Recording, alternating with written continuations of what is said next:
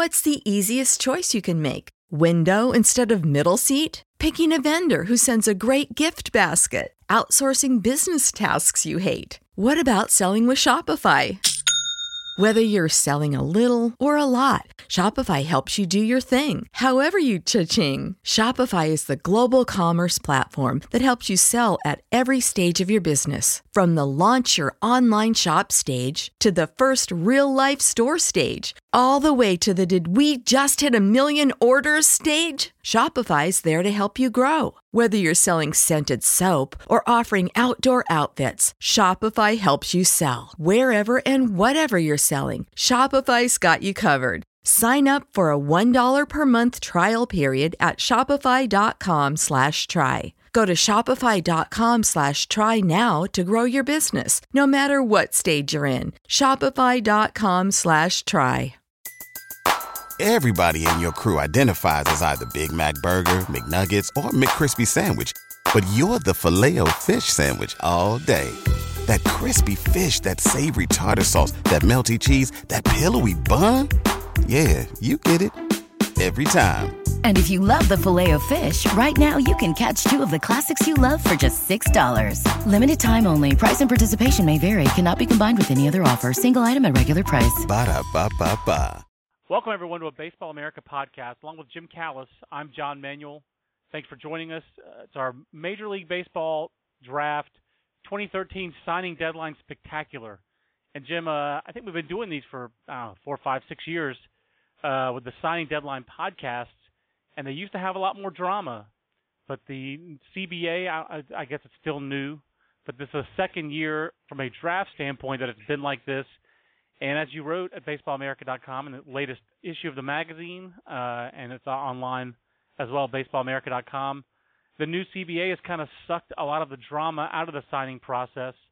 Um, what, what's the easiest rationale for, for why it's been sucked out? Do you think it's more the the the the hard bonus caps that uh, they're pretty hard caps that, that teams have? Obviously, some significant penalties if you go over your cap, or is the earlier deadline the reason that the drama has been sucked out? Which which one do you attribute more for the reason for why things are kind of tidier now than they used to be? It, definitely the former. I mean, what it boils down to is under the old system, uh, even before, you know before you, we, we used to not have a signed deadline before 2007, and then just guys could go on indefinitely. But under the old system, going back to 2000, when MLB tried to informally slot the draft, and they tell teams what they should pay each of the draft picks Eh, you know, and the numbers weren't really reflective of market value. I mean, by the time the old CBA ended, not that this was part of the CBA, the slots they were using in 2011 were, were I think even lower than the slots they used in 2005 or 2006. Right. But if you signed for more money than MLB thought the pick should deserve, which you know was probably you know a couple hundred different players in a given draft, MLB would pressure the team and basically not allow the teams to release you know or officially announce the signings until right at the end. I mean, the, the last year before the deadline, it, it was crazy. I think we went into uh, to the the final day of the draft in 2011 with something like you know there were 33 first round picks that year too, and I want to say I think 23 of them were unsigned going into the final day. I mean, yeah, right was, now we have that was a huge number. Yeah, and right now we have 16 players total in the first 10 rounds unsigned. It was, it was you know, and then you know, the last day in 2011, the team spent 139 million dollars on the draft. Right. That's not. I'm not misspeaking. 139 million dollars on the draft. Last year, with the new rules, Uh, you know, with the new rules, what they basically did is because there's now penalties if you spend more than MLB thinks you should spend, and the the pick values are much more realistic than the slots, which isn't a surprise since they were negotiated with the union rather than MLB just coming up with them. You know, the MLB's attitude has become, look, we don't have to police this. We have rules. You spend too much, you're gonna you're gonna get essentially pay a draft tax or lose a draft pick. So we're not going to try to you know keep deals under wraps because it really doesn't matter. You know, just because you know one team goes crazy on a guy doesn't you know I, I never really bought John that, that, that just because you know right. player X got two million in the second round it was going to create havoc with everybody else in the second round but MLB doesn't care anymore and so now I mean as it should be one of the best things about the new rules I, you know I can sign a guy for three million dollars in the eighth round if I want to on draft day and announce it and MLB doesn't care so, so that's right. basically it comes down to by having the penalties, MLB doesn't feel like they have to police anything more. You know, if, if you spend too much, you're going to pay a penalty. So go ahead and announce the deals whenever you want, and, and it's it's it's much more refreshing because, I mean, I do think you know, we all knew. I mean, a lot of those deals in the past wouldn't get announced until the last week or the last day had been done months in advance. They just teams had to sit on them because MLB wouldn't let them release the information. Yeah, and the other obviously the other benefit, uh, whether it's you know to the benefit of the players financially or not, or for anybody, but for us as if you're a baseball fan and if you're interested in scouting and player development, which if you listen to this podcast you probably are, is that so many more players are out and playing. And I don't know that I ever thought it was a huge detriment to wait. Uh, we had a lot of uh, Scott Boras Corporation's clients that I can think of over the years who held out and had waited and had waited and still had very good major league careers. Um, but it did seem like there were a couple guys over the years who that affected, and it seemed like as a group, as an industry, it didn't make sense to draft players then make them sit for two months, and then have them start their careers later. And this seems like a a very tangible benefit. It feels like Jim has been a lot more players getting out and playing in that first professional season when playing their making their first professional debut the year in which they sign as opposed to the next year or an instructional league. Oh yeah, and I think everybody in baseball would agree with that. I mean, you get you still get some d- debate, uh, you know, over okay, I don't like this about the new system, but everybody on all sides likes the fact that guys get out and play because the thing is, you know, a lot of these guys who had these overslot deals at MLB would would keep quiet and they wouldn't announce them until the end of August, and then the right. guys, you know, the season's basically over, are high school players, you know, because they have more leverage. You know, you're, you're compensating a lot of those guys for the value of giving up college, which means different things to different people. But you know, a lot of times, you know, I might pay, you know, a guy a million and a half dollars in the third round, and instead of him going out and getting 200 at bats you know, in the minors, he doesn't play that first year. So then, if it's a high school kid, if I want to send him to low class A for what's his first full pro season, th- that becomes very difficult. You know, he's not prepared. You know, and just to give you an example, Carlos Correa last year, the number one overall pick, and he signed real quick. You know, Carlos Correa got 200 plate appearances which is you know almost unheard of under the old system, and you know and has been able to jump to to low class A this year at 18 years old, and he's hitting 325 and having a great year. You know, a lot of these guys, you know, Byron Buxton, you know, he he signed for six million dollars, which under the old system would have been over slot for the number two pick. He would have signed, you know, probably at 11:55 Eastern p.m. on August, you know, 15th. And instead, he goes out, he gets 190 plate appearances, and, and he's already in high class A, and, and you know, in my mind, you know, is kind of showing he's best prospect in the minor league. You know, and, and there's all kinds of examples of that. It, it's just it, it benefits everybody to get guys out playing. Yeah, and uh, our midseason prospect update is online at baseballamerica.com today, as a matter of fact, and Byron Buxton is number one on that uh, on that list, and uh, not far behind him is Carlos Correa. So uh, I, I think that signing benefited both those guys, and I always kind of contrast uh, Buxton with uh, Bubba Starling, who was a guy who needed those extra plate appearances and uh, was a two-sport guy. And I think he gets unfairly compared to Buxton. I don't want to go off on too much of a tangent, but that was the type of guy, Jim, who really needed to go out instantly and not wait two months and uh, I remember there were a lot of there was gnashing of teeth and some thought that these new CBA rules would preclude and would hurt two sport a baseball's opportunity to sign two sport athletes, but it seems like it actually helps the opportunities to develop two sport athletes because it does get those players signed quicker and and get them more playing time. That's a little tangent. I don't know if you want to talk about that before we kind of dive into the unsigned players, but. Uh, yeah, no, sure. I mean, I, I was just going to say. I mean, I didn't crunch the numbers this year, but, but I mean, one thing we found last year was you know, the fear was with the new rules, oh, it's going to be harder to sign high school players, and especially the two-sport guys. And we're, not, we're you know, now granted, there hasn't been a two-sport guy like Bubba right. going that high in the draft, you know, since then. But but the bottom line is, we found, you know, last year the percentages of top high school players who signed were identical to what they were under the old system, when you could pay guys what you want.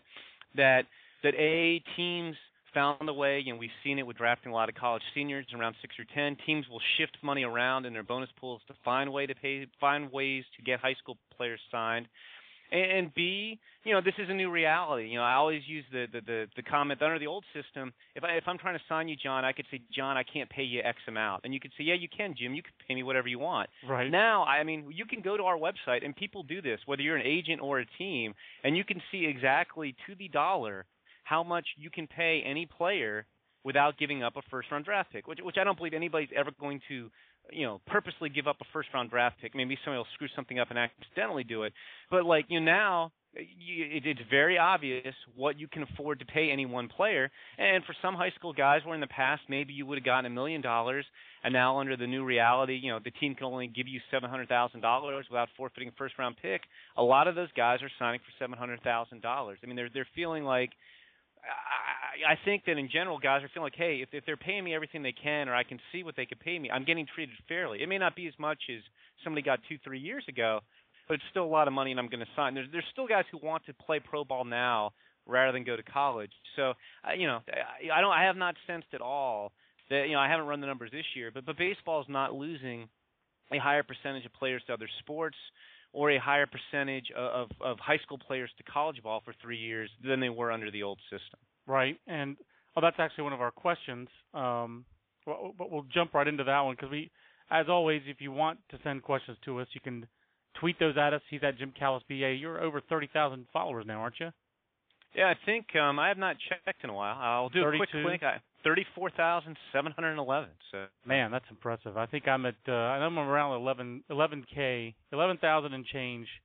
11264. So that's a, a modest. Uh, I, am I'm, I'm impressed with myself that it's a more modest total when uh, when contrasted with that of uh, Twitter giant Jim Callis. But he's at Jim Callis BA. I'm at John Manuel BA, and Mike Rooney, former uh, assistant at Arizona State and a, a college baseball analyst at on ESPNU broadcast, asked um, his question was regarding trends. You, any trends you've seen in the draft with high school kids giving up college to sign, or juniors giving up their senior year to sign? My hope for the new CBA was that more talented players would end up in college. He thought that happened last year, and that they had. He thought the the freshman and senior classes in college baseball were stronger but he feels like he's seeing a ton of college juniors and high school kids signing for the hundred thousand or something near that. The official question is: Do you see this draft as a good the, the, the draft rules as good or bad for the talent level in college baseball? This particular draft, I should say, the 2013 draft. Will the results of this 2013 draft be good for college baseball or not as good for college baseball as maybe someone like Mike Rooney had hoped?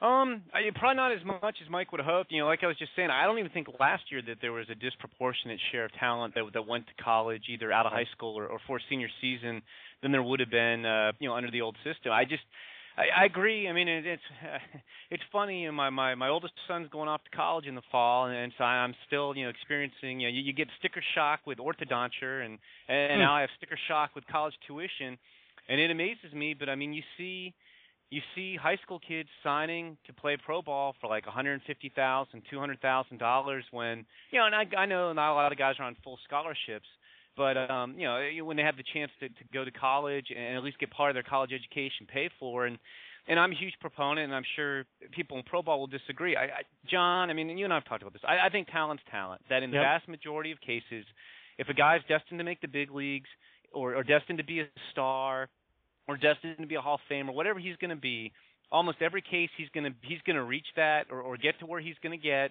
whether he signs out of high school or signs out of college. You know, he may get there a little quicker if he signs out of high school because he's starting his career three years earlier. Yep. But you know, we, I mean, just for example, the highest unsigned guy we'll, we'll talk about in a couple of minutes is Kris Bryant, the number two pick of the Cubs.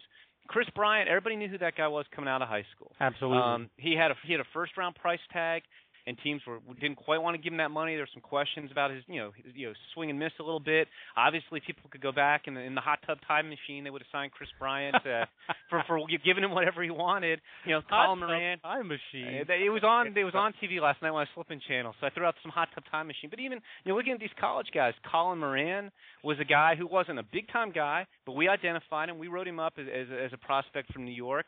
And Hunter Renfroe, the third highest college player. Again, I mean, there was some skepticism about the competition he faced but I mean, you fell in love with Hunter Renfroe coming out of high school in Mississippi. That's Everybody knew who these guys were. These aren't guys who who came out of nowhere and have, you know, you know, and I said they've all helped themselves by going to college, and they're all going to get more money. So, anyway, I got sidetracked there. I just, I don't think you know, I think when the, when these new rules first came out in, in November 2011, the initial reaction when we didn't have all the details, we saw kind of like the summary points that MLB put out was, oh my gosh, you know, nobody's going to sign, everybody's going to go to college, and it's just not the case. You, we're still finding that guys you know, there there still are a number of guys who want to play pro ball instead of go to college, Yep. and they will play pro ball. You know, they'll sign for whatever they can get, and even if that number's less than what it was two years ago, a lot of those guys are still signing.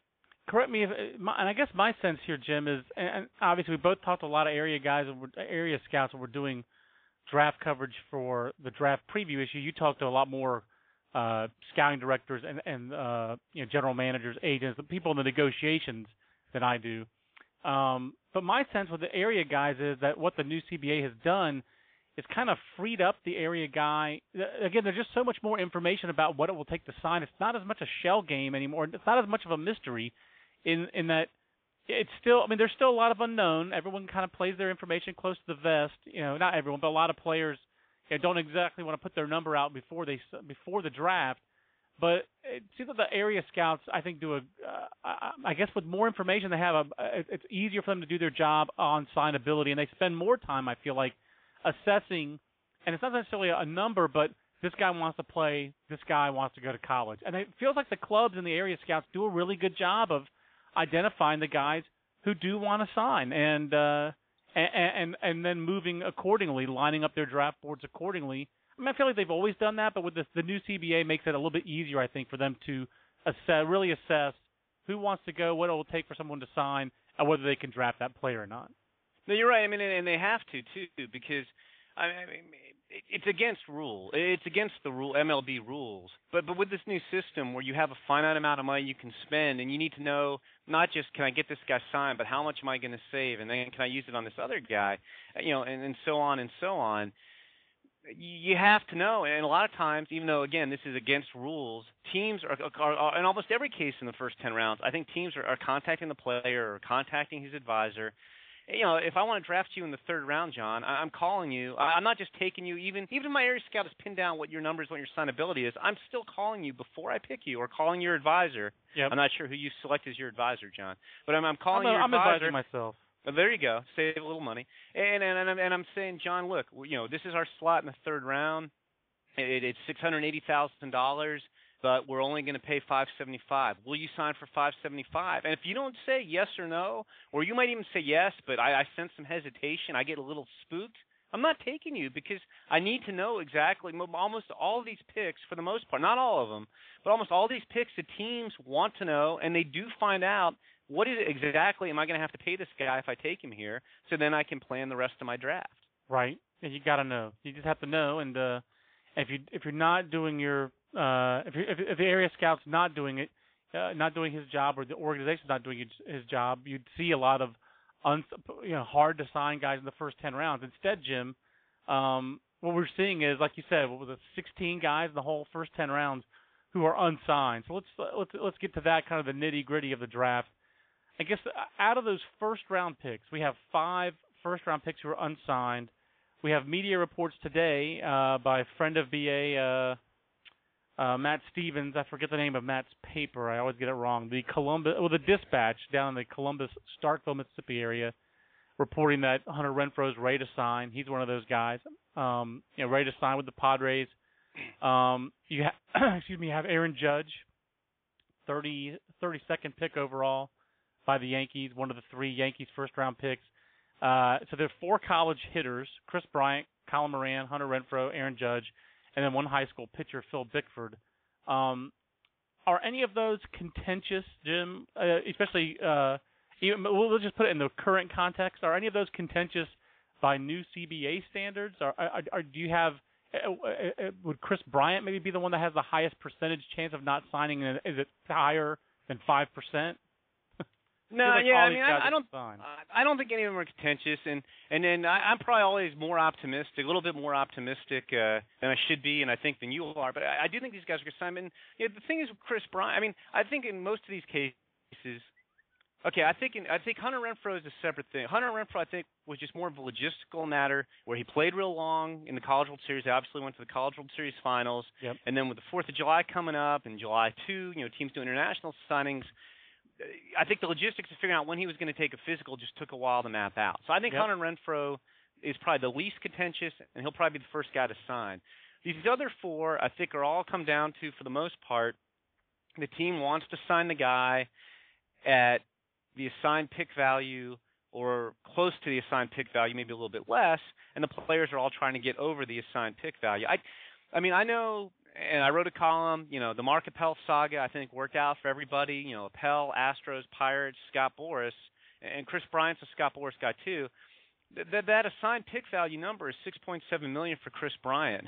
now the values are going to go up next year, but like really, the only way Kris Bryant gets more money next year, and he would have less leverage as a senior. The only way he gets more money would be if he went one or two. I mean, right. I, you know, the Cubs, the, the Cubs have money to play with. I mean, I don't think they're necessarily going to give him over slot, or actually, they're a little bit over budget right now. They could go another three hundred thousand or so over without giving up. uh a draft pick. You know, I don't know if the, the Cubs are trying to sign somebody late. You know, they could pay Kris Bryant seven million, but I, I just can't see Kris Bryant. Even if the Cubs said, "Look, we're not even giving you six seven, we're giving you six or six point four, so he gets a little bit more than Mark Appel or whatever," uh, he can't turn that down. So I mean, I, I just think it's a case where. A game of chicken almost, where it's like right. teams saying, "Okay, look, you know, we're drawing the line. It's slot or a little bit under slot." and the players are saying, "Look, we want more than slot," and it's just going to be what it comes down to. I mean, if I had to guess, I mean, the guy who to me would maybe have the highest percentage chance of not signing would be Phil Bickford, and that's not because I don't think they'll sign Phil Bickford, or that I'm worried that he's going to, you know, st- hold out for. You know, his asking price before the draft reportedly was 4.25 million, and the pick is has a value of 2.9 million. I don't necessarily think it's 4.25 million or bust. I just think as a high school player, I could see the scenario where he goes to Cal State Fullerton and you know you know gets signed, but even with him, you know the picks were 2.9 million. Is is he really going to turn down 2.9 million? Right. Uh, I don't think so. So I think I don't think any of these are real contentious. I think it's more you know you get to the point too with the signing deadline a month earlier, John. That if I'm any of these guys. Like if Aaron Judge sign, you know, I have Yankees fans every day. You know, oh, what's going on with Judge? Why won't he take the slot? What's going on? Well, if you're Aaron Judge, what does it matter if you sign June 30th or July 12th. You, you no, lose no like difference. 40 at bats. I mean, Yep. you know, it's not going to make any kind of difference for him. No, it doesn't make any difference. And and really, to me, the Bickford's the most interesting guy out of those, like you said, because he's a high school player, um, and, and because the Blue Jays. We didn't really touch much on Colin Moran. Jim, is this really just a the one question I wanted to ask you about Colin? Is this more of just kind of like par for the course with the Marlins? The Marlins, the last few years, certainly have a reputation, I think, well earned, not by their scouts, but by their ownership, for kind of being cheap. And we just saw with Ricky Nolasco with that trade. you know, they um, you know, they didn't really get great prospects from the from the Dodgers, um, but they wanted the Dod. You know, even with a 36 million, 36 million and, and change big league payroll, they wanted someone else to pay for Ricky Nolasco's uh, contract as opposed to getting better prospects back for him. We saw this with Andrew Heaney last year. Uh, they've had they've made things contentious, needlessly so. It seems like in in recent years with their top draft picks. Are, is, is, is it a similar scenario playing out here with Colin Moran at six overall? No, you know, it's really not. You know, it's funny because all what you said, I mean, they do have that reputation, and right now they have three of their top five picks are unsigned. In Colin Moran, Matt Krook, who's a supplemental first rounder, and Ben DeLuzio, who's a third rounder. And it, it's not that they're trying to be cheap or contentious. I, I just think with Moran, I think they were thrilled Moran was there at six. They weren't expecting it. Um, again, I think that's that's one of these kind of philosophical teams saying, look, he's not worth more than pick value, and the players saying, I'm worth more than pick value. Uh, Colin Moran's not going to turn down 3.5 million if they hold firm at that number. I, I'd be shocked if he did. I mean, again, I mean, what you know, I mean, is he going to come back and try to go in the you know first four or five picks next year? You know, the, their sandwich pick, who it's, right. it's it's a strange situation. We can't get into a ton of detail because he's going to go to college, and I don't, you know, and there's, but basically the, the bottom line with Matt Krook is they were going to sign Matt Krook. They were happy to have Matt Krook. Matt Krook was going to be happy to be a Marlin, and an issue arose when he took his his physical that the team and Matt Krook, Krook's side didn't see eye to eye on. I mean, and it, it wasn't even contentious it's just the team felt like, look, with what the results of physical show, we can't sign you. And, and and Matt Krook's side felt like, you know, they got some second opinions, got a clean bill of health. Well, we're not going to sign at a huge discount because he's hurt. You know, under the under the new CBA, if you have a guy that fails a physical, you either have to offer him 40% of his pick value, which in Krook's would have been about $650,000. You have to offer Krook 40% of his pick value, or he becomes a free agent and you don't get a compensation pick for him. So they right. made that 40% offer, but Matt Krook, who, whose family is well off and he's happy to go to school, wasn't going to take a million dollars off his pick value to sign.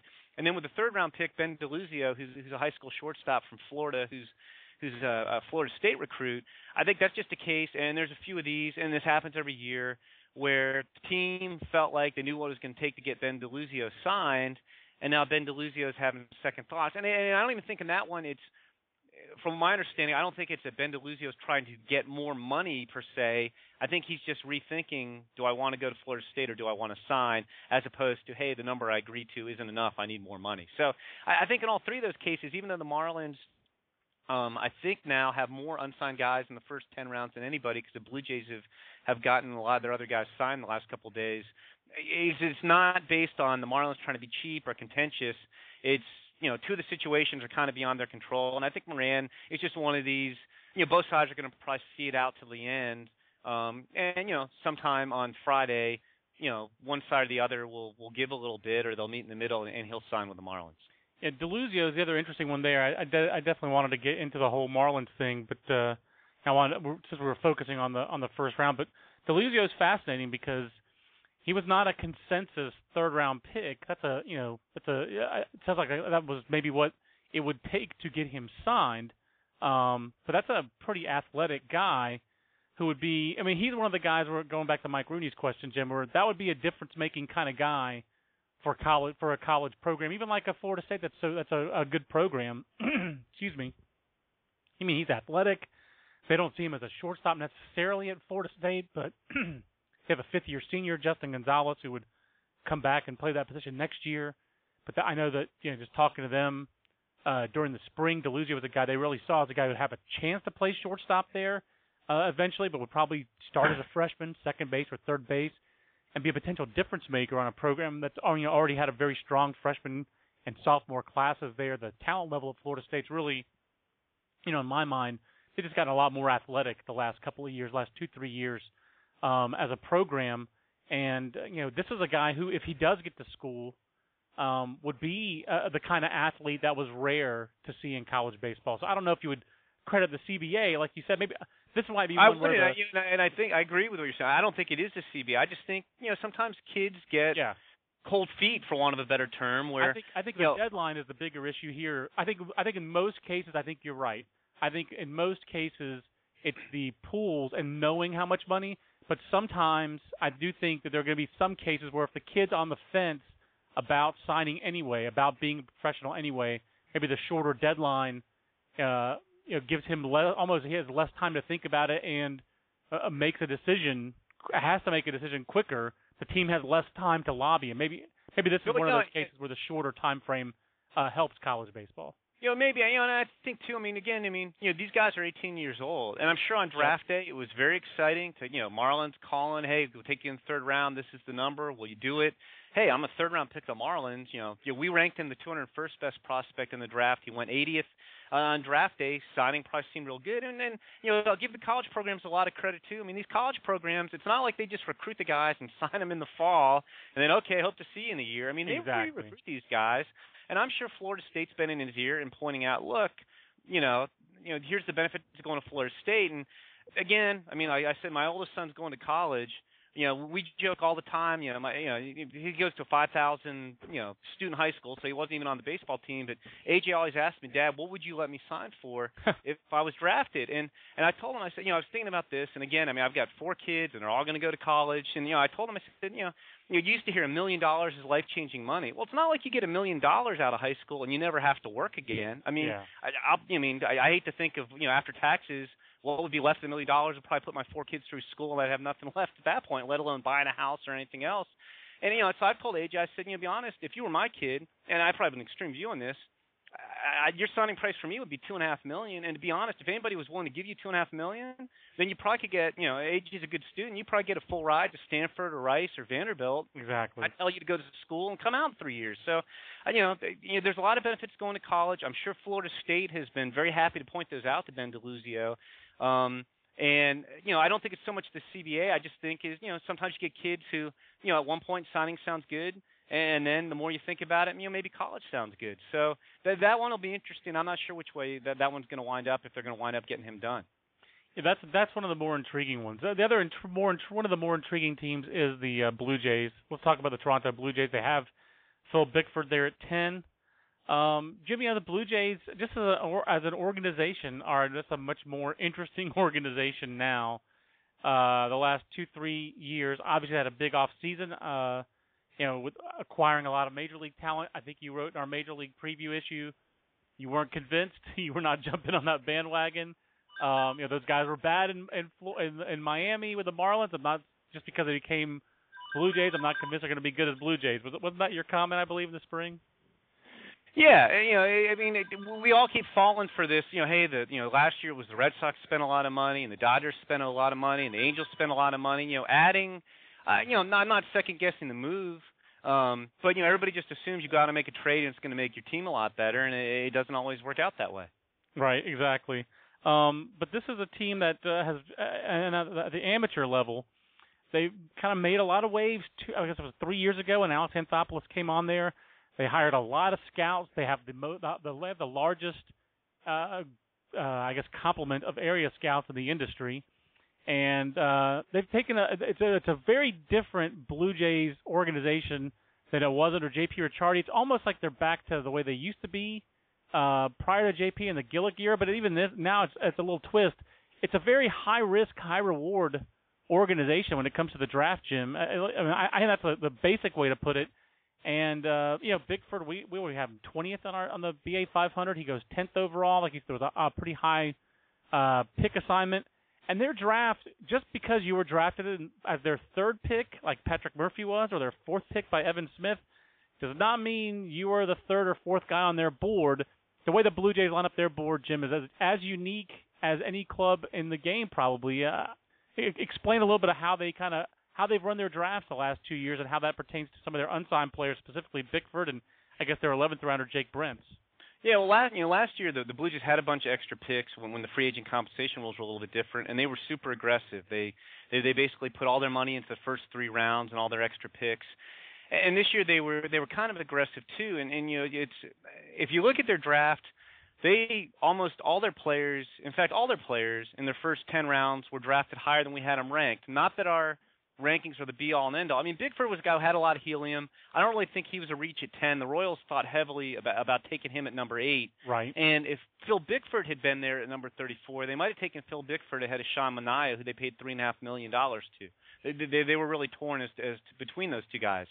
Um, but but the interesting thing is, like you mentioned, I mean, the second best player according to our rankings that Toronto drafted was Rowdy Tellez, who went in the 30th round, and he was a guy who I, I think was going to go to the Mariners in the second round thought he was going there, and the Mariners, who who considered Austin Wilson with their first round pick at number 12, get to the second round, and Austin Wilson, the Stanford outfielder, is still there. So they took Austin Wilson, signed him for 1.7 million, which was well, well over pick value. I think pick value was about 1.1. And then I think Tellez kind of stuck to his guns as to what he thought he might get from the Mariners, which is why went in the 30th round. The third best player that Toronto drafted, again, according to our rankings, which you know, I'm using for a point of argument. I'm not saying they're they're the be all and end all. Was Jake Brentz, who was a left-hander who touched 97. He's a Missouri high school kid who, who pitched in the in the Iowa Perfect Game League in the spring. And, you know, we had him as kind of a third round talent. He went in the 11th round. The fourth best guy they took was actually their second round pick, Clinton Hollon, who they took with with the express purpose of signing, you know, at a deep discount anyway. I think that pick was worth about 1.1 million also, and they had a deal worked out to sign Clinton Hollon for six hundred thousand dollars before they took him. You know, they were going to shift money around, right. um, and then he had a a physical, an issue come up in his physical with his elbow, so he actually got a little bit less than that. You know, and and so they just draft these guys not in the order necessarily that their talent would dictate. I mean, their third round pick, Patrick Murphy, interesting high school kid, a right-hander from Arizona, but he even pitched this year coming back from Tommy John surgery. You know, right. Evan Smith John was a guy you dealt with in Alabama. You know, neither he nor Murphy made our top 500, but Evan Smith he was on the radar. You know, kind of this this raw projectable kid, but they took him in the fourth round. They, they didn't by by you know I'm looking here at their bonus list. They didn't pay full pick value for any of the players they drafted in rounds two through ten. I mean, in pick rounds eight through ten were, were just pure college seniors who signed for three guys for eleven thousand dollars total. You know, they just signed Matt Boyd from Oregon State for seventy five thousand in the sixth round, and he was a six round talent, but a college senior without a ton of leverage, and he got thirty percent of his pick value. So they've they've right now built this this big war chest of about one point eight million dollars uh under budget, you know, compared to what their uh you know what their signed pick values were in the first ten rounds, and they still have you know a bunch of work to do. You know they've got Phil Bickford, who you know I think like I said I think they'll get him signed. They have Tellez, they have uh, you know Jake Brentz. You know I mentioned all three of those guys. I think those are their primary targets. But I also think they're going to be able to go out and, and you know I don't know how much money they're going to have left over, but I think they might try to make a run at, at some guys like like Tanner Cable, who's a right-hander from Northwest Mississippi, or or Dane Dunning, who's a high school right-hander from Florida, or Josh Sawyer, high school lefty from Texas. You know, depending on what they can get guys signed for, you know, the the, the Blue Jays are probably going to be the the most active team. You know, they, they might sign another six, seven, eight players here here between now and Friday. It'll be fascinating. I know I follow Dunning on Twitter. I mean, he tweeted about a, a couple weeks ago that he was. Actually, I think I may have unfollowed him after this. I was following him during the draft, but he tweeted like, you know, going to Gainesville. You know, he's a Florida recruit, um, that kind of thing. So they're they're a team that could break some colleges' hearts, basically. Um, and it was the way it's sounding. And, I, and I'll admit, Evan Smith definitely took me for a, a, a loop on on draft day uh, in the fourth round. Um, probably should have been in the BA 500 just from a projection standpoint, but uh, definitely one of the more raw guys. And it just it's just fascinating. I don't think that, and this is, I guess, to me, Jim. Every time that Major League Baseball overhauls its draft rules, uh, there are always unintended consequences, and no, really, we haven't seen anyone find the loophole. I don't even know if there is a real big loophole in these draft rules for the superstar player, for the Strasburg or Harper who comes along. And I don't think there's been a Strasburg or Harper, but you know, next year we might be talking about, you know, uh, Carlos Rodon this way, uh, or Tyler Kolek, the high school kid out of Texas. You know, when you have a high school kid throwing 98, 99 miles an hour, that's kind of a special case when you have a guy like Rodon who's at his best has been as good, and I, I think could have been the number one overall pick in either. He, in my mind, he would have been the number one talent in either of the last two drafts had he been eligible. So that's a you know that could be a quote unquote special talent. Um, you know, we'll see if if you ever find a loophole that way. But I have to imagine that this is an unintended consequence that no one in the commissioner's office or the union thought that teams will be using you know seven, eight, nine, or last year the the Blue Jays in the fourth round taking uh, college seniors that way and having their second and third and fourth best players on their board being guys taking the 11th and 30th in those kind of rounds. I mean, I don't think it necessarily is bad for the draft, but it's certainly unusual to see a draft board fall like that. It's it's, it's a, I, yeah. I don't think anybody saw this happening. No, you're right. It's goofy, you know, and because the way the rules work too, you know, the bonus pool is the sum of your assigned values for your picks in the first ten rounds. And after that, you know, for rounds 11 through 40, you can sign a guy for $100,000 and doesn't count anything towards your pool, but anything over that $100,000 does. And what it does, if you take a guy who you, you, you suspect might be a difficult sign, let's say Jake Brentz in the 11th round or Rowdy Tellez in the 30th round, it basically gives you a free $100,000. If I sign right. Jake Brentz, and I'm not saying he's going to get a million dollars, I'll just pick around there. If I sign Jake Brentz for a million dollars, I do that in the first 10 rounds, a million dollars counts against my pool. If I do it in round 11, only 900,000 counts against the pool. The other benefit is if I don't sign a guy in the first 10 rounds, his pool money disappears. So let's say I took Jake Brentz on, on the Blue Jays, and I take Jake, Jake Brentz with my third pick. You know, he's the third best player. I'm going to take my third pick, and that comes in the third round. That's a $650,000 pick value. If I don't sign him, I lose $650,000 out of my pool that you know I just I can't apply to somebody else. If I don't sign him in the 11th round, I don't lose anything out of my pool. So, you know, you, you have to have the player get to you. You know, you could get too cute and hope a guy falls out of the first 10 rounds, and then if he doesn't, you know, you don't get a chance to sign him. But there is some strategy to it, and and I think it's safe to say. I mean, I, I think that there, there's no great loophole to come up with extra money or to to game the system to get you know to pay to get a guy you wouldn't otherwise and and I even think you know like you were alluding to with with Rodon you know versus Strasburg and Harper I think when you get that super elite draft guy that everybody loves with this system there, there's no benefit to falling you know, you, you know, the Yankees might have more money than anybody, you know, in, in the real world, but in the draft pool, you know, the Yankees are going to be picking, you know, in the 20s. They're going to have like a five million dollar draft pool most years. They aren't going to have three extra picks like they did this year, or two extra picks you know, there's no point in trying to make my client fall to the Yankees at 20 because they're not going to be able to pay him as much. You know, Carlos Rodon, even even if if and I'm and I'm not saying he'll do this, but let's say Carlos Rodon comes out and says, "Hey, I'm better than Yasiel Puig. I've got to have 45 million dollars." Blah blah blah. Or I'm not signing. I'm going to Japan, and I'll I'll do some convoluted stuff to try to become a free agent. I, I still, if I'm picking one one next year, which I think is still the Astros as of today, right? Um, I believe so.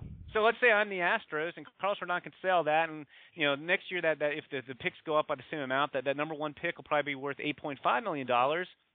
I'm still taking Carlos Rodon because a, if he's one of these, you know, once every five years types of talent, the worst thing that's going to happen is I'll get the I'll, I'll get a compensation pick at number two next year. But I'm going to take my shot at Carlos Rodon because I know I can pay him more than anybody else. Right. So, right. Um, th- there are no great loopholes to, you know, you know. But, but you're right in terms of these these seniors. That is an unintended consequence, and I agree with you. I don't think it it ruins the draft. I think it's kind of goofy. I, I wish you just drafted right. players based on talent. But and the thing is, too, just so the public knows, it's not like Joe Senior, you know, is, is sitting around on draft day thinking, you know, he's going in the 30th round and he just hopes he gets a shot, and then, you know, the Blue Jays take him in the eighth round. Yeah. And he's like, oh my God, I'm pumped. I'm, you know, and then they're like, what? I'm only getting five thousand dollars. I mean, again, the team's telling the player, look, we need to save money. We like you. We're taking the eighth round. We're giving you five thousand dollars. Will you sign? And if your answer isn't yes, they'll they'll find another guy. Yeah, we wrote that last year uh, with the Blue Jays with Tucker Donahue, and also we talked to a Cardinals. Uh, senior draft, Kyle Barraclough. If you want to find that story at baseballamerica.com, just uh, just to type in Kyle Barraclough. Not a lot of references to Kyle Barraclough on there. Uh, we we don't have our our podcasts. Uh, we don't have those searchable at baseballamerica.com for all my random Kyle Barraclough mentions over his four years at uh, I believe it was St. Mary's. I was a Kyle Barraclough guy, but Tucker Donahue said exactly that last year to me, and and Kyle did as well. Uh, uh, and Tucker was a fourth round pick, and he said I just wanted it. You know, I'll always I'll be able to put on my tombstone if I want to. Here's Kyle, here's Tucker Donahue, who was a fourth round pick of the Blue Jays, and it won't sign I sign it won't say I signed for five thousand dollars. It'll say I was a fourth round pick. So that mattered to him, and it matters to other college seniors, and uh, that that's really kind of been the only loophole really that that uh, teams have found. Um, right, and, you know, and the thing is too, I was going to say too, the other benefit for you, the player, is to go that high as a college senior, even if you're one of these five thousand dollar discount guys, an area scout had to go to bat for you. No area right. scout is going to put his name on a guy they don't like when when teams saying, "Hey, who can we get in the eighth round for five thousand dollars who might be a guy?" Uh, you know, to go that high, there's an area scout in that organization said, "You know what? I really like this kid, and he's got great makeup." And maybe he's you know not a top prospect, but he's going to work hard, and you know I think there's a shot. So again, you know it, there, there's a benefit to the player to go that high, even if you're not getting a high bonus. They're not getting any less than they would have gotten in the 30th round. But like you said, you know, you get the status of hey, this guy's a fourth round pick, even if it's kind of convoluted. But you know that somebody in that organization did believe in you enough to say, hey, you know, if we're looking for a discount guy, here's a good one. Jim, we talked about the Blue Jays and how they have kind of a war chest to work with this week. We expect them to be one of the more active teams. There's three other teams that have pretty significant amounts of money left to spend.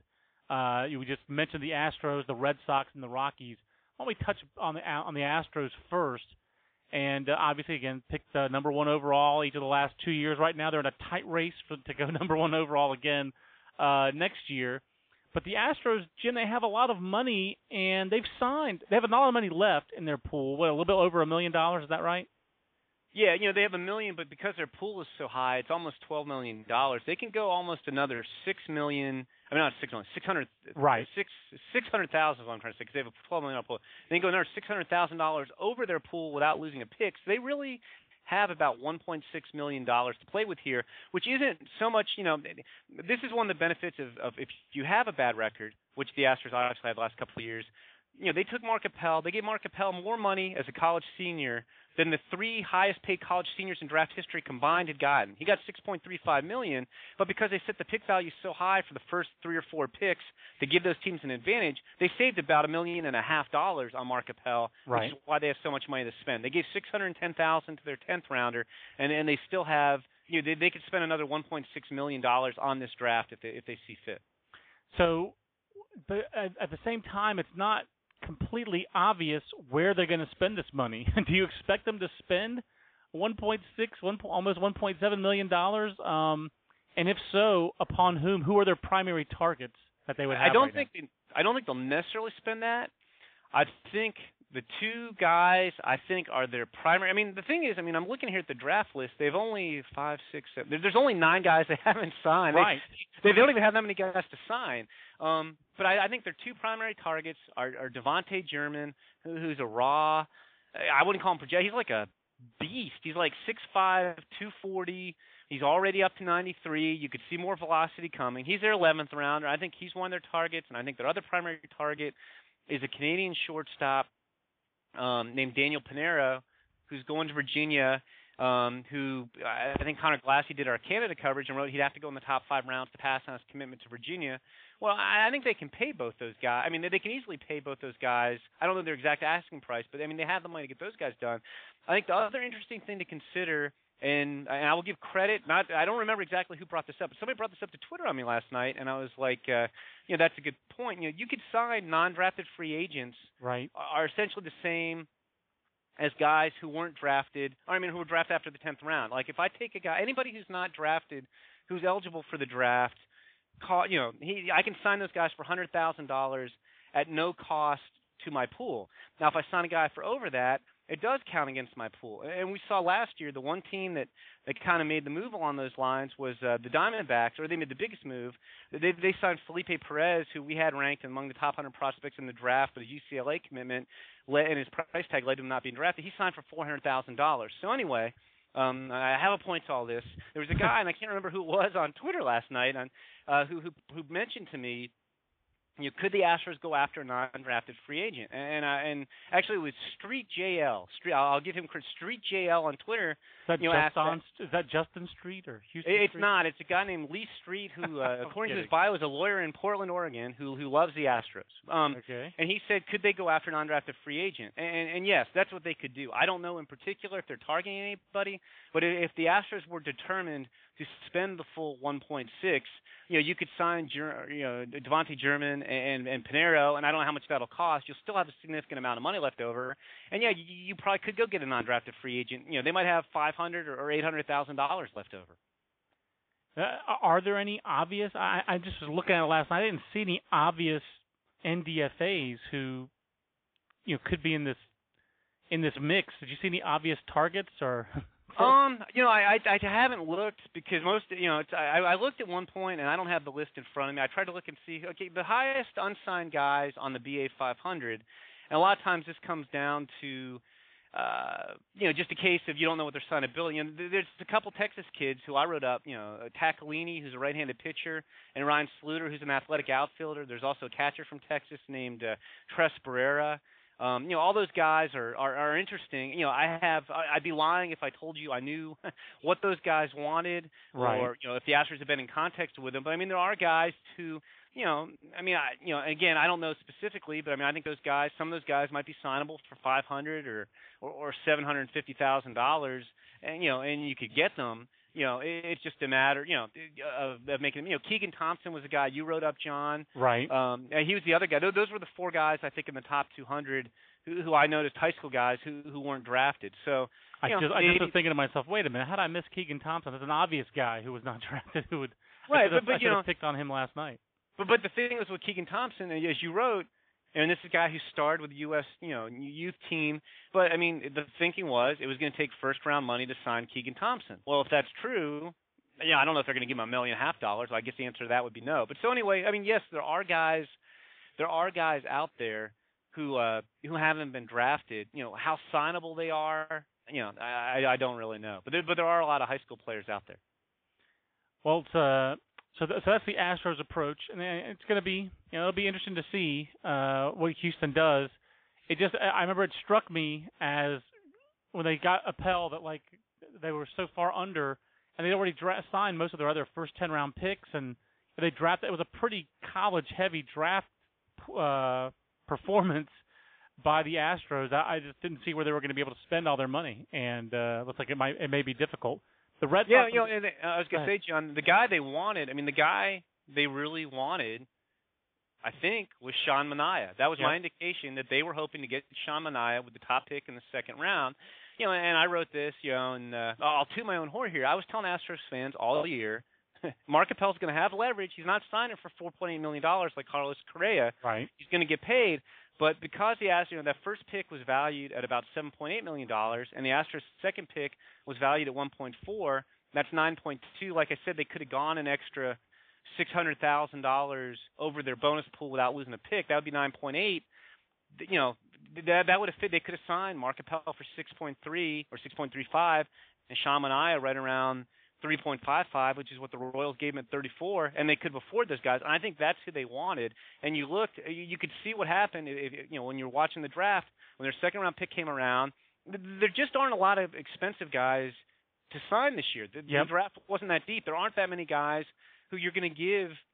And there are a few guys out there like Ryan Bolton, Cavan Biggio, and Connor Jones who I'm sure you know it would probably take at least two million dollars to sign, and they're not going to get that. But you know, I think Sean Manaea was their guy, and when he was gone, there wasn't really another guy who an obvious guy to take like Lance McCullers was last year in the sandwich round, and they took Andrew Thurman from UC Irvine, whom I like, but Andrew er, Andrew Thurman was a straight up full pick value college junior. It wasn't like he was a tough sign. Right. And like you said, I, I agree with you. I don't necessarily think they can spend all their money. I mean, you can always spend the money. I mean, you can find somebody to take the money, but I don't know if they're going to be able to spend 1.6 million dollars unless they go heavily into some non-drafted free agents. Yep, that's how it strikes me. You mentioned Ryan Boldt. The Red Sox drafted Ryan Boldt, and the Red Sox are a team that's under their uh, cap. I, if they go over and pay some tax, roughly a million, what 1.1 million uh, is that what they have left, Jim? Right around that. Yeah, the the Red Sox right now have uh, they're 875. Well, they have 875, and they could probably go another 250. Yes, it's about it's about 1.1, 1.2. I mean, they still haven't signed their fourth round pick, Miles right. Smith, so that could affect a little bit in terms of what they can go over. And obviously, if they signed him, I, you know, with Miles Smith, just real quickly, they thought they knew what it was going to take to sign him. I think the Mets thought they knew what it was going to take to sign Miles Smith last year out of junior college, and in both cases, that number didn't work. So I don't know if that was for the full pick value or less, but there, there, there's a little wiggle room there depending on what they get Miles Smith done if they get him signed between now and Friday. I guess my, my, my point is there are more obvious targets for Boston than there are for Houston. I mean, besides Miles Smith, even after the first 10 rounds, you have Jordan Sheffield, who came into the year – uh, ranked very highly. He was not in our first iteration of the top 200 because I overreacted to his Tommy John surgery and dropped him out when we did the BA 500. Put him back in there at 88. Um, you know, very. I, I think a hard. He and Ryan Boldt are, are two very similar situations for me, Jim, because they were both injured all spring, and they would have been uh, potential first-round talents who both had pretty significant injuries um, and missed basically the entire spring. I, mean, I think they both played one or two games. What Boldt played one game, right? Well, yeah, I mean, Boldt because the weather was so bad in Minnesota. Right. their, their season was delayed for a while. So the season opening doubleheader, he he he injured the meniscus in his knee in the first game, and then when he was running for ball in the second game, he just went down like he was shot and, and had some minor surgery. um, I mean, did I mean it's like I, every scout who had you know Minnesota was looking forward to seeing Ryan Boldt, and then he gets injured the first day. But yeah, he he barely played, and uh, you know with with him I don't think Ryan Boldt's signable. I think he's not that this necessarily means it. He's already said publicly he's definitely going to Nebraska. He went up to Fenway for a recruiting visit, and they just don't have the money to sign him. His asking price before the draft was two and a half million dollars, which again, right. those aren't always set in stone. But he's not going to sign for 1.3 million. You know, r- roughly right now, the Red Sox for a guy after the 10th round can probably go to about 1.2, 1.3. I think Sheffield's signable for in that area. What I guess the Red Sox have to decide is do we have all that money to Jordan Sheffield, who, like you said, you know, probably was a first round pick before he had Tommy John surgery, and and I think teams, as we talked, you know, it's not a guaranteed bounce back from Tommy John, but but teams feel pretty good that guys are going to come back from Tommy John. Um, you know, we I think we had him what John? I want to say the seventh best high school prospect in the draft coming into the year. I mean, this guy Correct. was really good.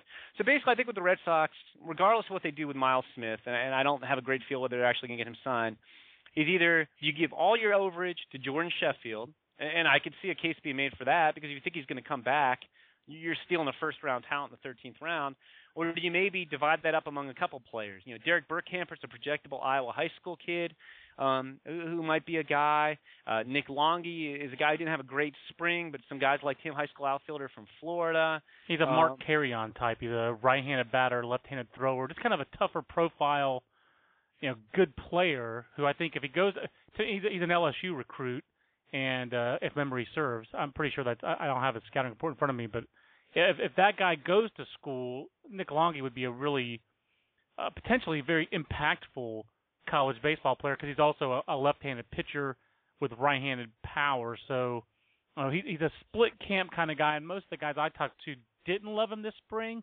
because he has a tougher profile. But he is a guy who, if he goes to college, you could see him having a really being impactful as a freshman because he has some present power and has the ability to, you know, to be a lefty reliever at least at the start.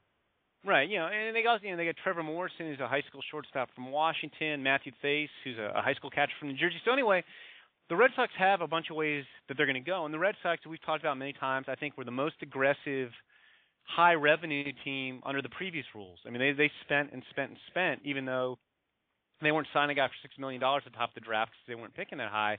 Um, so anyway, I think the Red Sox are definitely going to use their overage.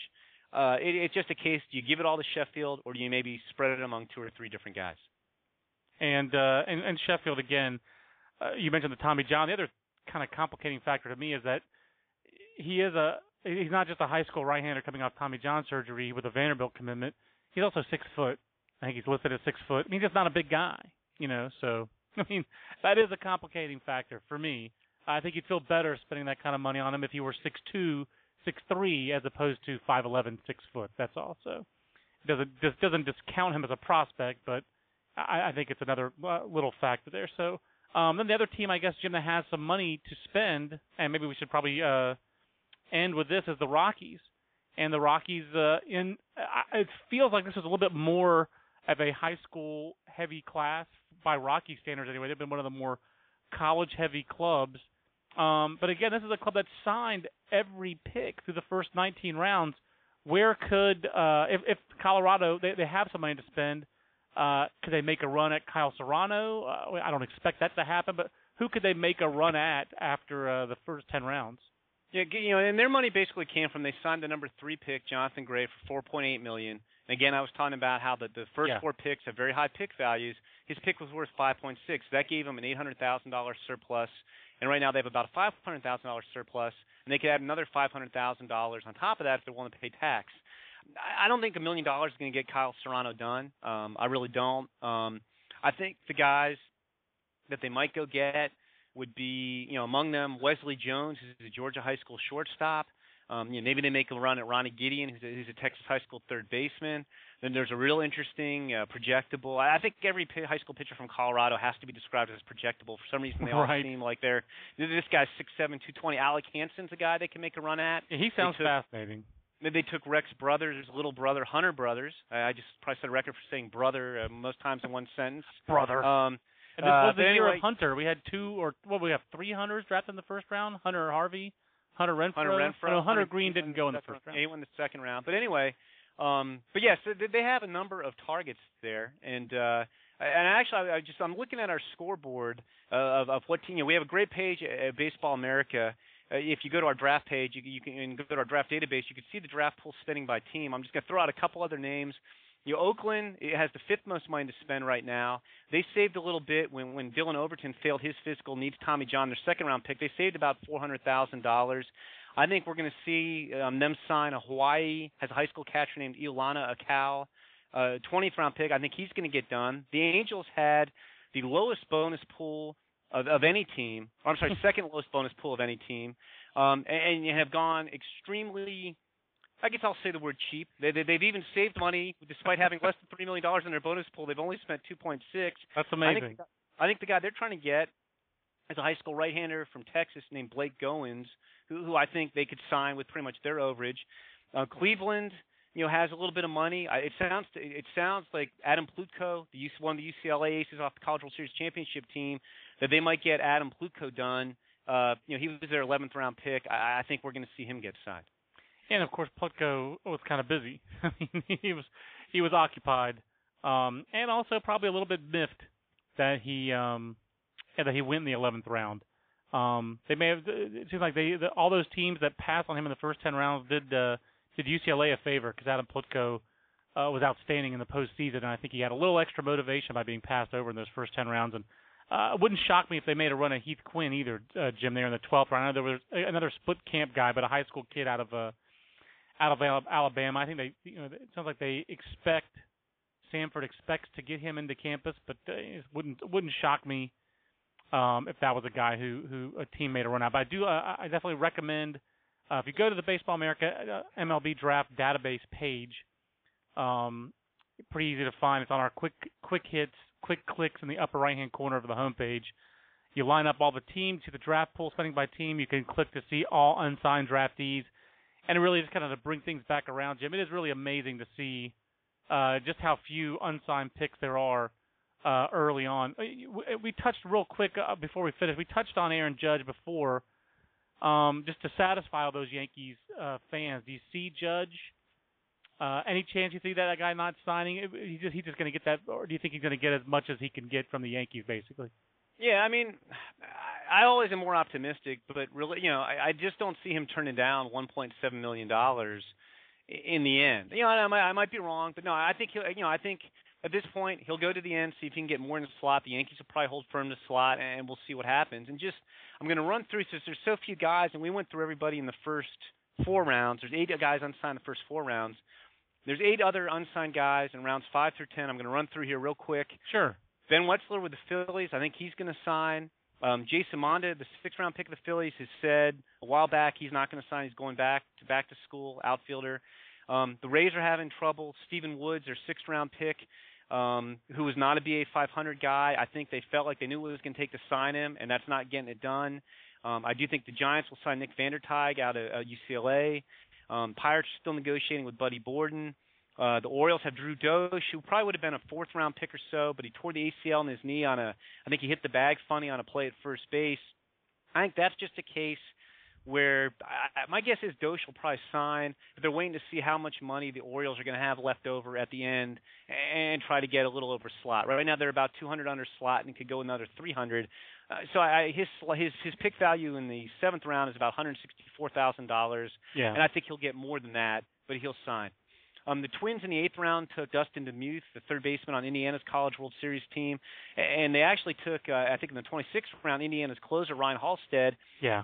And I know they felt like they had commitments from both players as to what they were going to sign for, and Indiana's done a good job re-recruiting those guys. I don't think either one of those guys is going to sign. And then the last guy in, in the top 10 rounds is Cleveland's 10th round pick, Ross Kivett, the, the second baseman on Kansas State, surprising uh, super regional team this year, has said he's going back to school. I don't think that's necessarily 100% a lock, but they, but they want, might wind up not getting Ross Kivett done. So just counting this up in my head, I think there's a chance that – you know, we might see by the time the deadline's done, there may not be more than five guys who don't sign out of the first ten rounds. That's really amazing, Jim. And that to me, um, for all the little things that are different about these draft rules that we may may like, may not like, ultimately that's a that's a win for the industry. It feels like. I mean, that's a, that these, these rules, I think you have to say, are doing what they were intended to do, which is make this again take out some of the drama and make it easier for clubs to sign players, easier for players to know what it will take for them to sign, and, and to get out and get and, and uh, get actual professional baseball experience sooner. So it feels like the rules, uh, whether we like them or don't like them, are doing what they were intended to do. Yeah, I mean it's. Uh, Man, I, I think you and I both agree the better system probably would just be. Uh, it's nice to have a deadline, but spend what you want to spend. Spend what you think. You know, give the teams.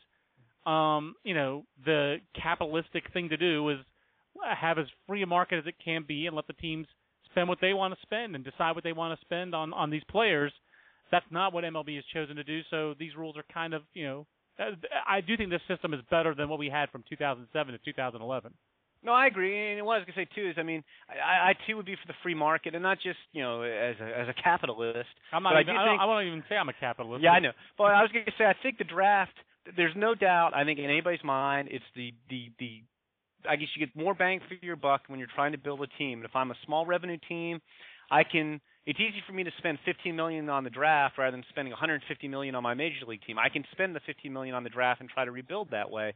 Um, but yeah, the, the reason this system is better is instead of having these slots which were unilaterally uh, decided by MLB that really didn't ever change, and they were basically 2006 slots in 2011, and nobody took them seriously. You have these pick values that were negotiated by both sides. They're more realistic. They're reflective of market value. You don't have to pretend guys haven't signed when they have just because they got extra money.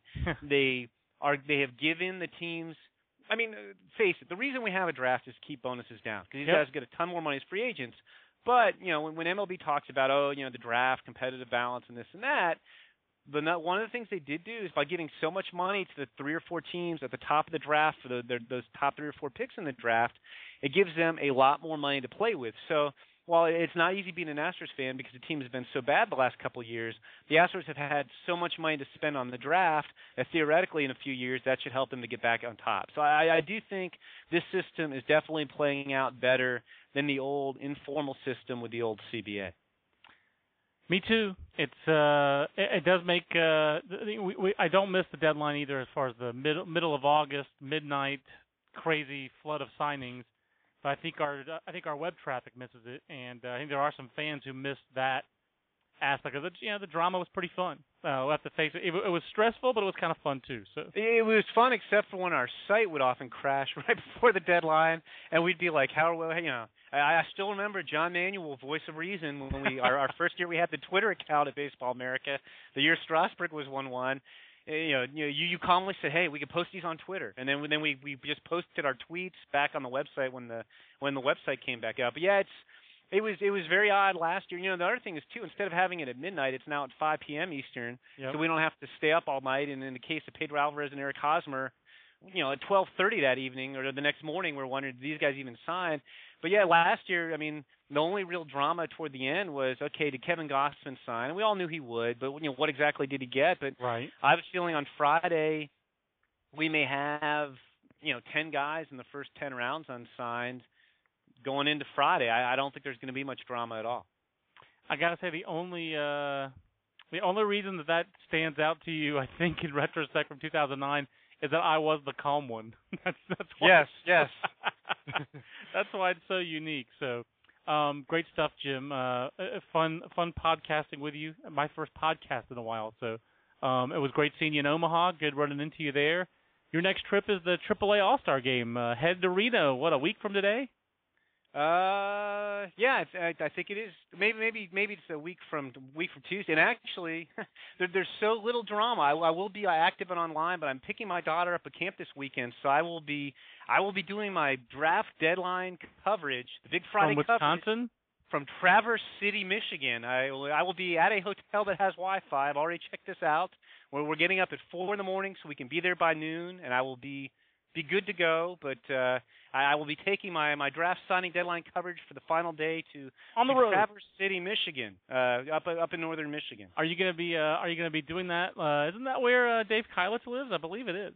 You could do that from Dave. You know, he lives he lives near Interlochen, which is the camp my daughter is at right now, my youngest daughter. And we actually, when I ran into him in Omaha, I, I it was he was asking which of my family members had made the trip to Omaha this year, and I realized I made the the Michigan connection, and I, and I mentioned I said you probably know what Interlochen is, and he talked about how he and his wife go and, and see concerts there uh, all the time. Well, now I'm going to take a quick diversion, Jim, because I, I do want to ask you this.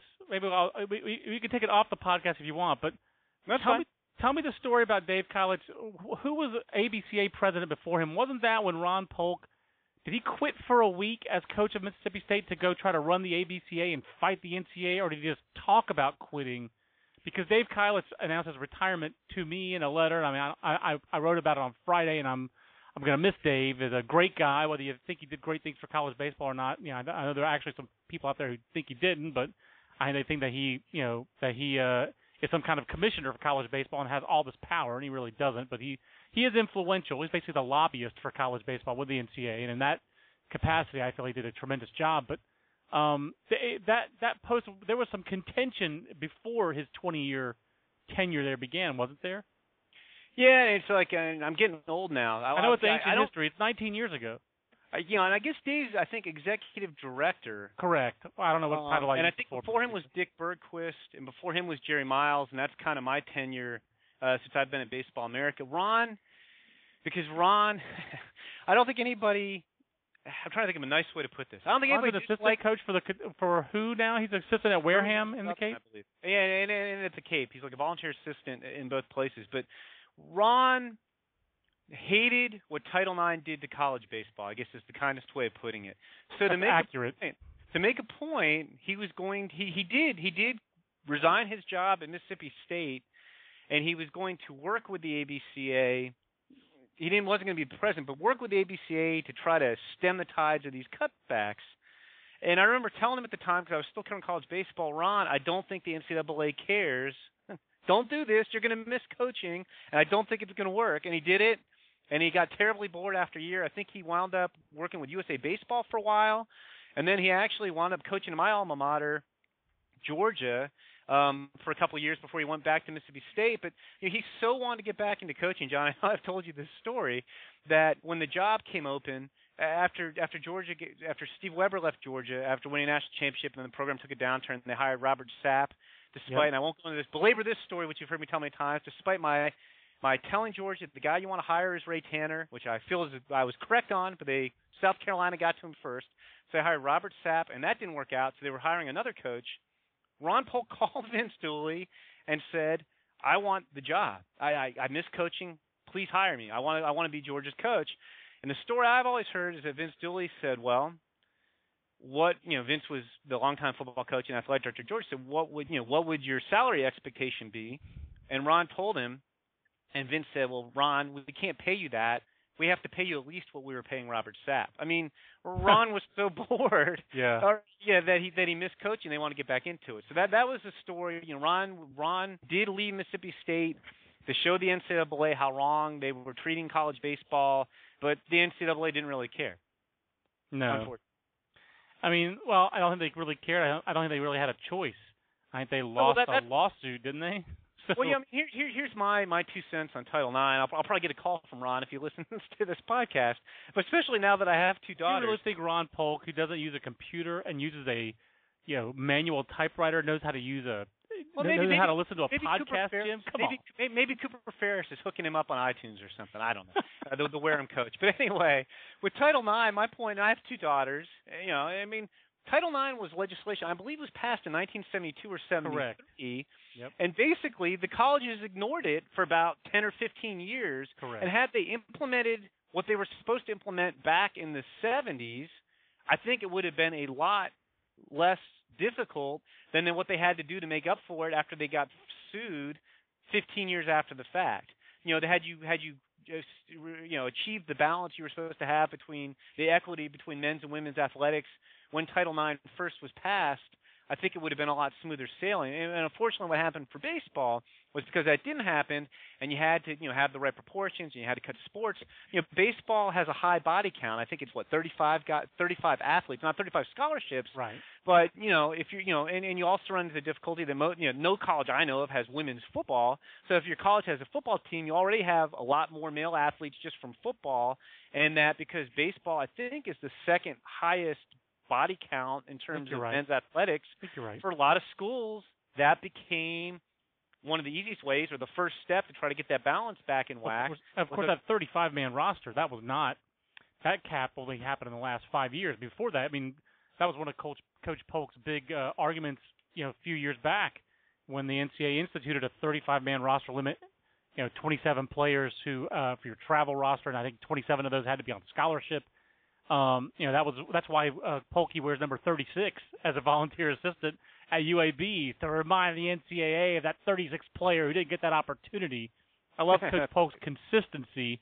Um, but anyway, but yes, I, I agree with you pretty wholeheartedly on Title IX is the law of the land. It's not an NCAA rule; it's a federal law. So, and the NCAA kind of had to comply. They really didn't have any choice. And if they'd com- if the schools had tried to comply earlier, I think uh, their compliance would have been a lot less painful for a lot of men's sports, and it's unfortunate that baseball bore a lot of that brunt. But you know, wrestling has had it much tougher, um, and uh, you know, almost just got kicked out of the Olympics. I think it's going to get back in now, but um, that would have been a death blow to use a Seinfeld reference.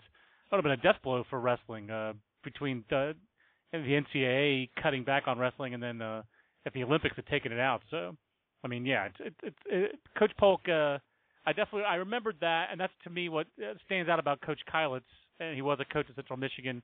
About Dave Keilitz is that uh, you know college baseball has grown so much, and really, Jim, just from the early to mid '90s when you were the beat writer, um, to see uh, well, while the talent level is not in college baseball what it was, say, in the mid '80s, the golden age of college baseball from a talent perspective. I do think this is a golden age for college baseball in terms of interest with the growth on TV, the number of programs building their ballparks and drawing fans and the attendance in college baseball, both in Omaha and leading up to it. Um, I do think that Dave Keilitz had a lot to do with that. by working within the system as opposed to trying to constantly go at the NCAA and attack the NCAA. He just lobbied for baseball's interests within the NCAA, and I think that's been very effective. It may not be, you know, what maybe everyone in college baseball thinks would be the absolute best thing for college baseball, but it was maybe a lot of the most realistic growth and realistic progress that college baseball could make within that system, and, and I, I think Dave deserves a lot of credit for that. I think you're right, John, because I mean you hit the nail on the head. I mean it's it'd be easy to rail against the inequities that college baseball faces compared to other sports, but that isn't necessarily going to do any good. And I think right. you hit the, you know, and the other thing, and you pointed this out in the article you wrote online, it's not like Dave's constituency is unified. I mean, you have a lot of different, you know, self interests.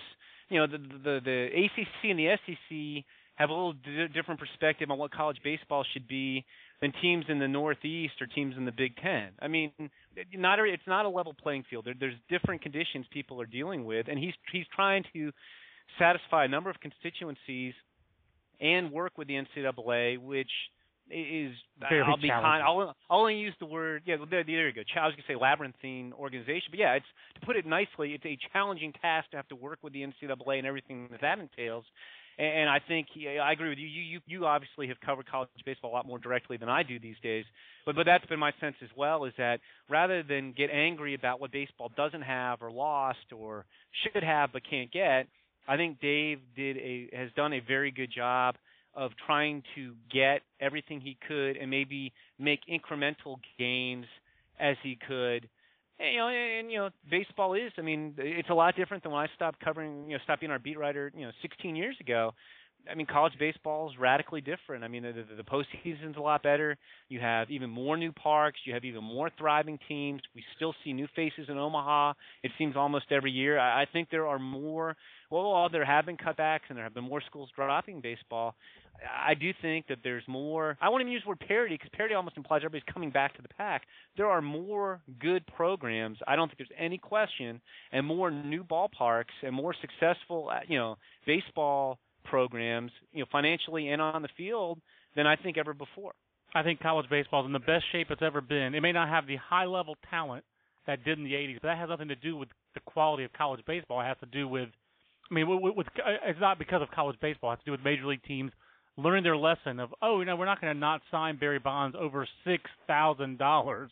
We're going to do what it takes to sign amateur players, and uh, because Major League Baseball has valued the draft and valued amateur prospects better, that has siphoned off some top end talent from college baseball. But I think the colleges deserve a lot of credit. We were just talking in the podcast. You were just talking about uh, Indiana and those two players who may not sign with the Twins.